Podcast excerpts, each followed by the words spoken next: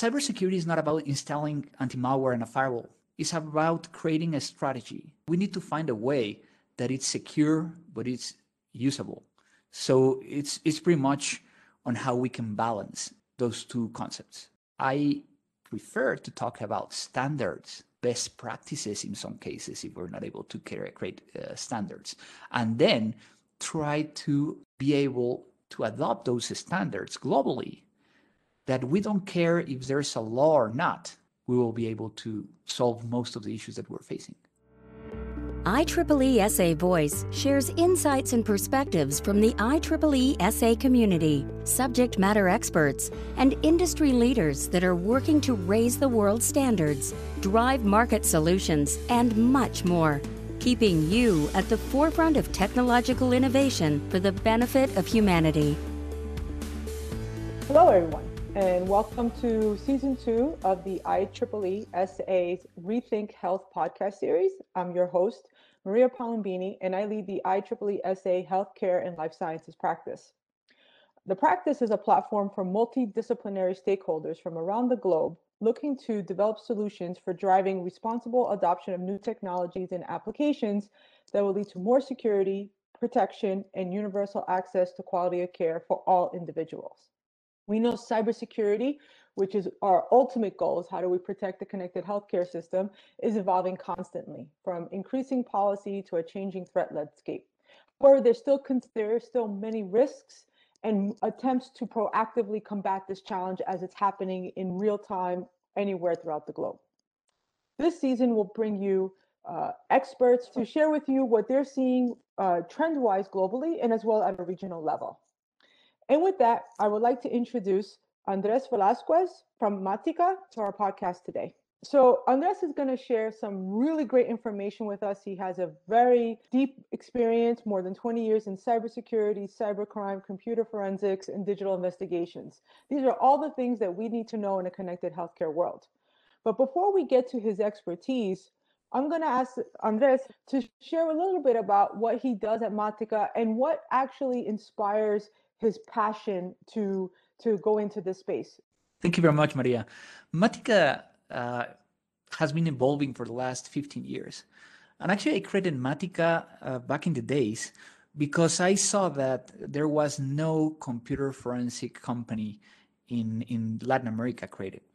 Uh, the need for, for digital evidence or to find digital evidence to present it to, to court to different processes uh, was at, the, at that time something that made me make this decision. I was uh, trained by the U.S. Secret Service at some point. One of the things that I have been doing uh, is uh, helping a lot of, of organizations internationally against uh, child abuse. So uh, these are one of the things that, that we're doing. we actually are, are the crisis management team for the IT on some of the biggest uh, hackings and vulnerations into into some companies here in, in, in Latin America. So I think that will help to understand uh, what we have been doing. How did I got into this field? I always loved computers. At some point, I decided that cybersecurity will be the thing that will lead my way in, in this in this life. It's fascinating. I'm I every time I talk to you, I always learn something new about you. I didn't know about the Secret Service thing. so with that, um, you know, there was an interesting thing on your uh, LinkedIn profile. You had mentioned that you are an incident response enthusiast. It's the first time I've seen it. Maybe it might be out there somewhere else, but maybe you could just share a little bit of light exactly what came to your mind when you said that this is something that when you want to say about yourself it's it's kind of interesting on how how everything has changed in, in, in the last 20 years. When I started doing uh, cybersecurity, everything was about firewalls, anti-malware. Well, at that time was antivirus. Uh, then I started into policies and uh, all the, the documents that you have to have. Uh, and, and everything started to move into, into forensics, as I mentioned. The part of, of computer forensics lead me to digital investigations and lead, digital investigation led me uh, get into something that i really like and is how you can do incident response uh, and crisis management in clients. Most of the of the clients that we have uh, are on the financial sector, so it's kind of weird uh, how I'm gonna say this, but I love the adrenaline that I get when I I'm being called to solve an issue of of a client of company that could get very messy. No it's actually uh, i wouldn't call it weird. We call it passion and we have many volunteers like you in our different programs which who share similar passion right? The idea to find a solution to do something to make something that was bad better uh, or find a good outcome for it. So um, that was one of the things that i found most exciting about our initial conversation uh, when we were talking, I noticed that you were very tactful in not using the term cybersecurity. And, and you even mentioned to me that cybersecurity is a technology engineering term. But what we need to focus on is like risk mitigation and response. So we're seeing more companies such as yourself, such your type like Mattica, who are getting into this sort of area and really proponing for this concept of risk mitigation, risk quantification, uh, proactive response, forensics, that kind of thing.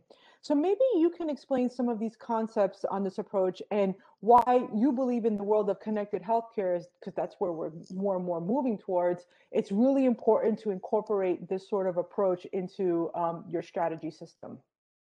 Everything started because I have been training a lot of board of directors from different kind of companies in Latin America. When we talk about cybersecurity with them, they think it's it's something very technical uh, that you have to know how to program or you have to know what a, a distributed denial of service is.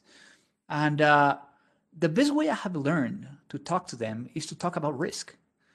And and it's very interesting because this can be applied to pretty much everybody else, even on the personal side.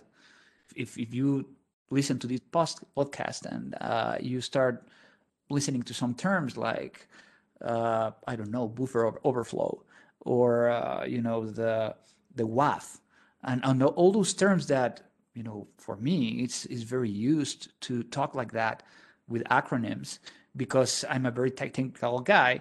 Well, you won't understand. So, so getting into the risk approach is better. We are used to react to risks.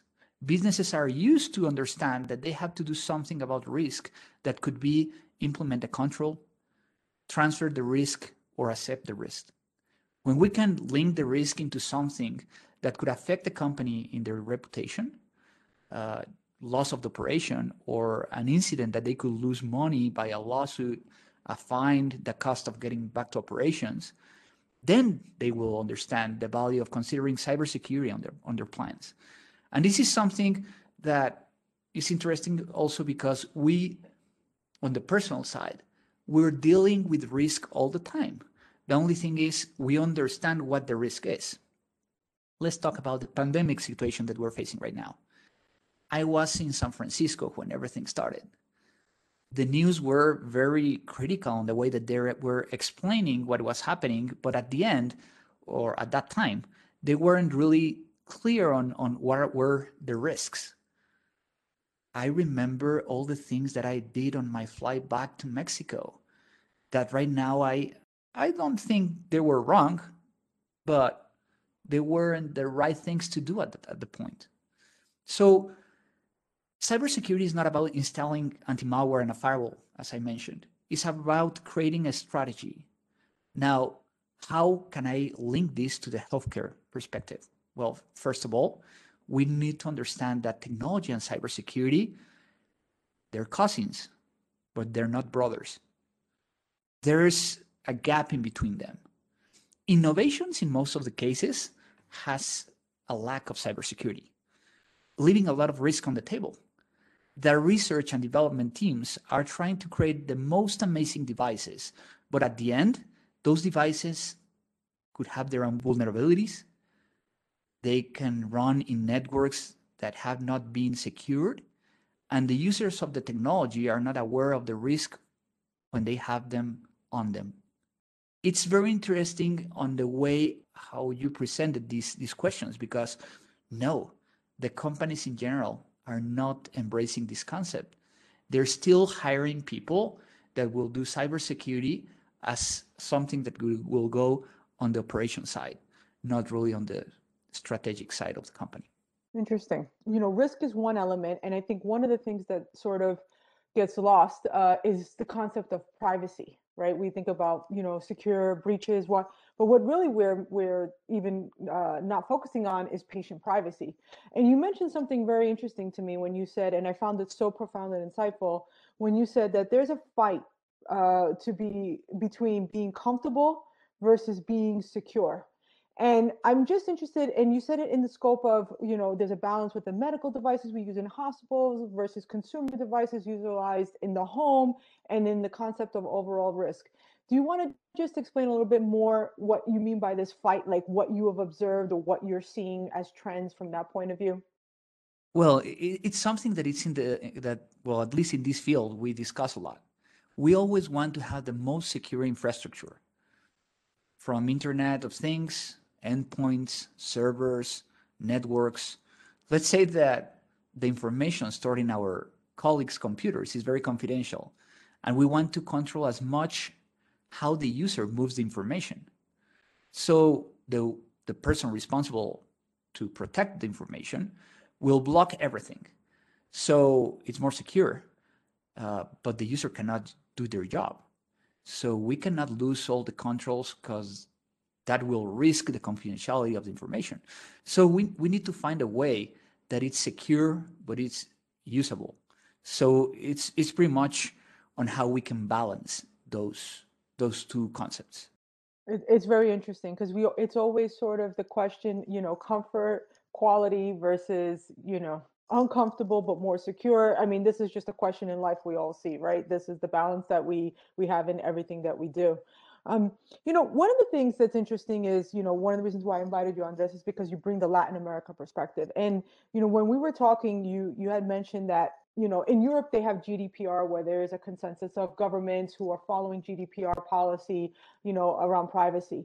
But then when it comes to Latin America, you said there's some countries who may be a little more robust and others that are not. Are you getting a sense that those who are not are starting to embrace this concept of you know looking at regulation or protocols to sort of give more security i mean we know connected healthcare will be moving more and more into obviously the latin american region. Just try to get your perspective and maybe some insight on what you see uh, going around. Well we have some data privacy laws in latin america. Some of them are actually very similar to what was created in spain a few years ago. Uh, those laws protect sensitive data like the one the ones used in in, in healthcare industry.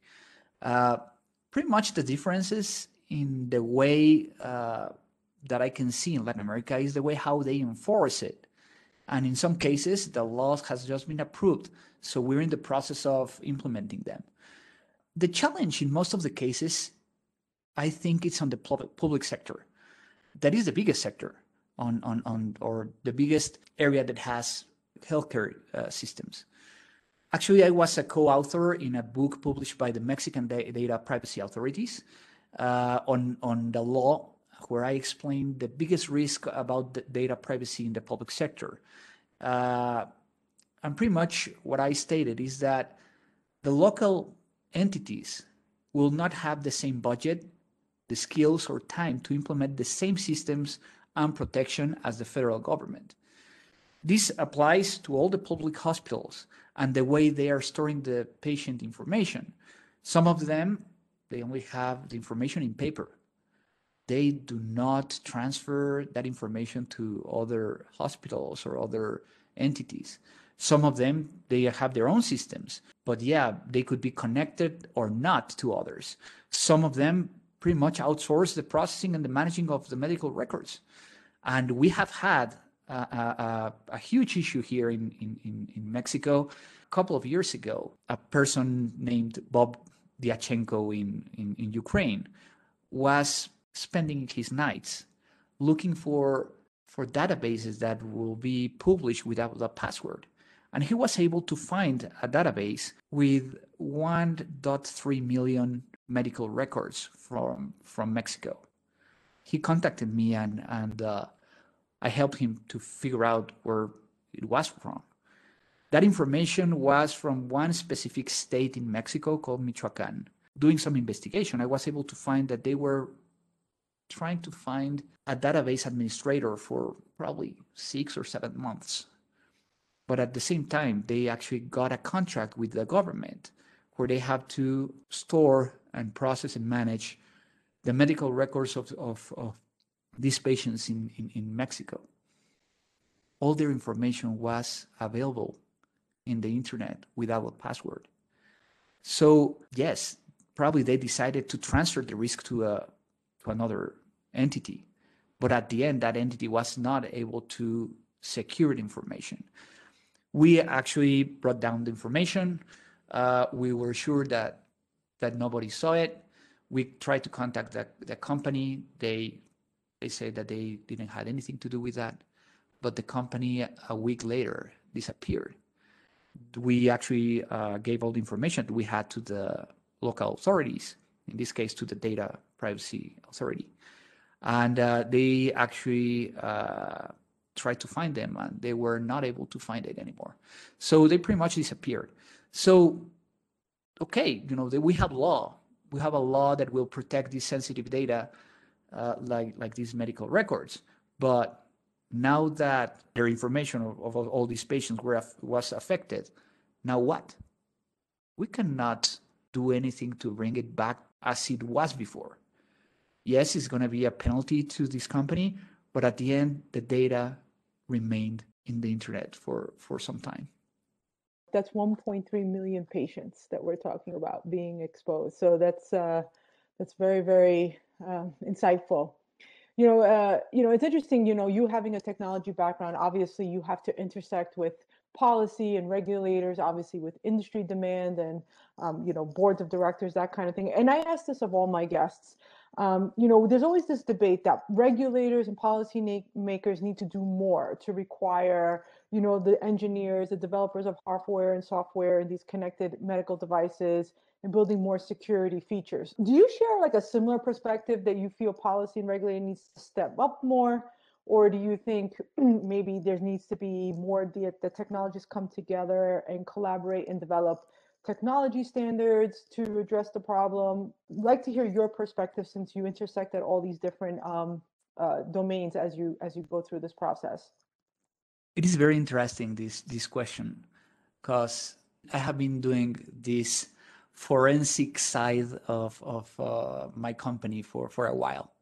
And one of the biggest challenges that I have been facing and uh, that I have been working with with a lot of uh, entities out there, like the Council of Europe or the Na- uh, United Nations and, and, things like that, is technology brings a different a different way of understanding how things work. If I have a case where someone actually accesses this medical record around the uh, from another country around the, wor- the world. At the end, on the technical side, is just a click. I don't I don't know if they are in another country that doesn't have the law or has a law around cybercrime or not. So if I bring this uh, to try to, to, to answer your, your question, there's a huge thing that we have to consider, and is, it is called jurisdiction. I, I had to spend probably two years trying to understand jurisdiction on the way the lawyers understand it based on what I just just mentioned. So when we're talking about creating law around technology, you're talking about controlling something in a jurisdiction. Yes, in the States we have the HIPAA to address cybersecurity on the health system, but we don't have that in, in, in Latin America. We just have these data privacy laws. So how we can interact in a world that is now connected in a way that, on the example that I was mentioning, the information, the data from these medical records was in a server that was, or at least that's what I what we investigated, uh, some servers in the states, in the United States, not really in Mexico or in Latin America. So now when we're talking about globalization, when we're talking about that uh, the information is pretty much, or it could be in any country in the world. If we talk about law, we're gonna be blindfolded because that will only apply to some countries. Therefore, I prefer to talk about standards, best practices in some cases, if we're not able to create uh, standards, and then try to be able to adopt those standards globally. That we don't care if there's a law or not, we will be able to solve most of the issues that we're facing. That's really interesting, and and I'm I'm so delighted that you brought up this point because often we say, well, when we talk about uh, healthcare uh, without borders, right? Being able to take, oh, I could take my data and go into this other country and be able to get, they'll have my whole history and be able to take care of me. And we also worry about the technologies in doing so, or the data taxonomies, or the languages. But you brought up a important point, which is there is no harmonization of policy around healthcare data. So although we may have technology means, we still have the challenge on policy and as well as you mentioned just in general the technology standards and and data standards around all that thing. So um, i'm delighted that you brought that point up because i tend to hear these debates on this whole arena quite a bit. Uh, so from there you know you i thought this was very uh, interesting coming from the us when you said to me you know we need we need we need the cia in the cyber vulnerabilities and anything from connected health and anything we do. And naturally, I was thinking of, you know, the Central Intelligence Agency in the United States. But you were referring those three letters to something else. So I just want you to share with our audience what you were talking about when you said CIA and exactly what um, in reference to um, how this can be applied to this uh, to this growing challenge. Well, uh, about the CIA is not really my vision. It's something that we have to learn when we are studying cybersecurity, and it is called the CIA triad. That is a concept that focuses on the balance between confidentiality, integrity, and availability under the protection of an information security program.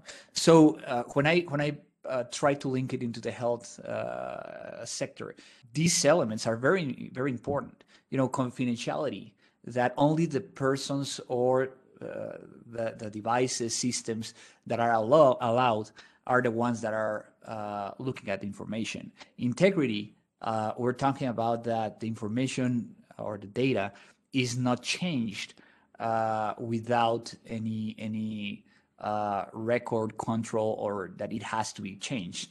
And availability, uh, pretty much that you can ha- have the information or data when you need it. So when using an example, uh, normally I, I, I mentioned two examples. The first one uh, about our bank uh, bank account. So I don't want my bank account to be public. So that's why it needs uh, confidentiality. I don't I don't want my bank uh, account to show a wrong uh, wrong number on how how much I have on it. well, if it's if it's over what I used to have, I will be happy, but that will gonna be weird. Uh, so, but if I, I, I, I, access to my, my bank account and I see uh, less than what I, what I had, well, I don't want that to, to happen. And the third uh, thing is, uh, if I need to use what is on my bank account, I, I need to be, or I, I need that uh, to be available uh, to me. If I move it into the into the health sector, what happens with this medical record?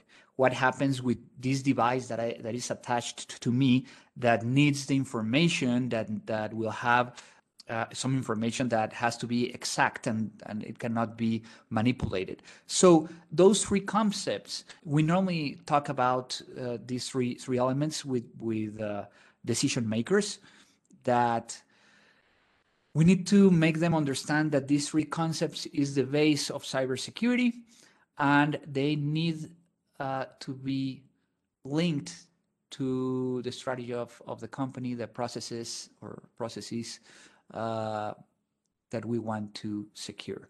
So I don't want my medical record to be public, to be changed in their content that could have an allergy that I don't have or or the other way. And I need that record to be available when I get to a position that I needed. Very, very important. Based on what we talked about today and all your experience, um, perhaps you can share a final thought with our audience on one of the maybe one of the most important call to action for a uh, for an individual, a patient to take for the overall healthcare domain, or for any other stakeholder, you know, wearable developer, connected medical device developer to sort of take that action or take something into consideration to sort of move the needle on this growing challenge? I will get back to, to how we started, you know, talking about risk. And uh, this risk is try to uh, have very clear what the risk is. So, yes, you know, for a hospital a facility, uh, the information that you're receiving from your patients, all the technologies, you know, that there are uh, researching and, de- and, developing new devices. Well, please consider cybersecurity because uh, that will help to solve issues uh, right now instead of, of finding out that later on uh, there's going to be an issue with either data or information on how the, the, the device actually works. About policymakers, uh, we have to understand that we have to find ways to make this something that everybody could apply, uh, meaning that there are maturity models that we have to cover about security. Not not everybody is going to be in the highest range or the lower range. We have to figure out how we can implement cybersecurity on a, on a very strategic way that could every year be improving uh, depending on on how how uh, everybody is is is working. And at the end, to the patients, uh, that is pretty much you, me, and everybody that is is uh, listening right now. Yes, there are some risks, and try to understand how the entity, the hospital, the the wearable, the medical devices that are you, you're using could have uh, a vulnerability and and something that could could affect you. I'm not trying to be fatalist. I'm trying to be kind of real. Uh, again, you know what as what happened with with the, the COVID. Uh, we had to understand the risk to decide which controls we have to apply. And I have been trying to understand how much we can get from, from the COVID reaction to cybersecurity. And yes, on cybersecurity, we're going to be as secure as the less secure person is involved on what we're doing. It is a chain. So I would like to end with a, a, phrase that I that I love from a, a, cryptographer in the states, in the United States. His name is uh, Bruce Schneier, and he says that cybersecurity is not a problem about technology; it's a problem about how we use technology. So don't blame the technology; blame how we're using the technology and how we're creating new technology. Wow, and that is a very uh, profound uh, parting final thought. Uh, so Andres, you've shared really great uh, insight and concepts with us. And a lot of the things you're talking about, we are covering in the IEEE SA Healthcare Life Science Practice. Most notably to our audience, I want to share with you, we are hosting a five-part virtual workshop series on global connected healthcare. Uh, we're doing this in collaboration with the Northeast Big Data Innovation Hub based in the campus of Columbia University in New York. And the series is designed to really bring anyone who is involved in technology, uh, either in healthcare practice, clinical research, regulatory research in general, engineers, to openly uh, listen to some of the great concepts and new technologies that are out there, but most importantly, work together to identify and develop a framework to moving towards solutions, whether it be in the design of the products themselves, in the practice, or in where we need policy to sort of, you know, uh, step up and help support the overall goal um, with this challenge. The series uh, takes place live in February, April, June, September, November. All of them are recorded on demand if you're not able to get to one or all of them. And you can register for free at ieeesa.io backslash cyber 2021. Um, and we also cover this in many other uh, incubator programs from our telehealth paradigm, um, security, privacy, accessibility, and connectivity for all. We have the decentralized clinical trials program, and of course, WAMI, which is wearables, medical IoT, interoperability, intelligence.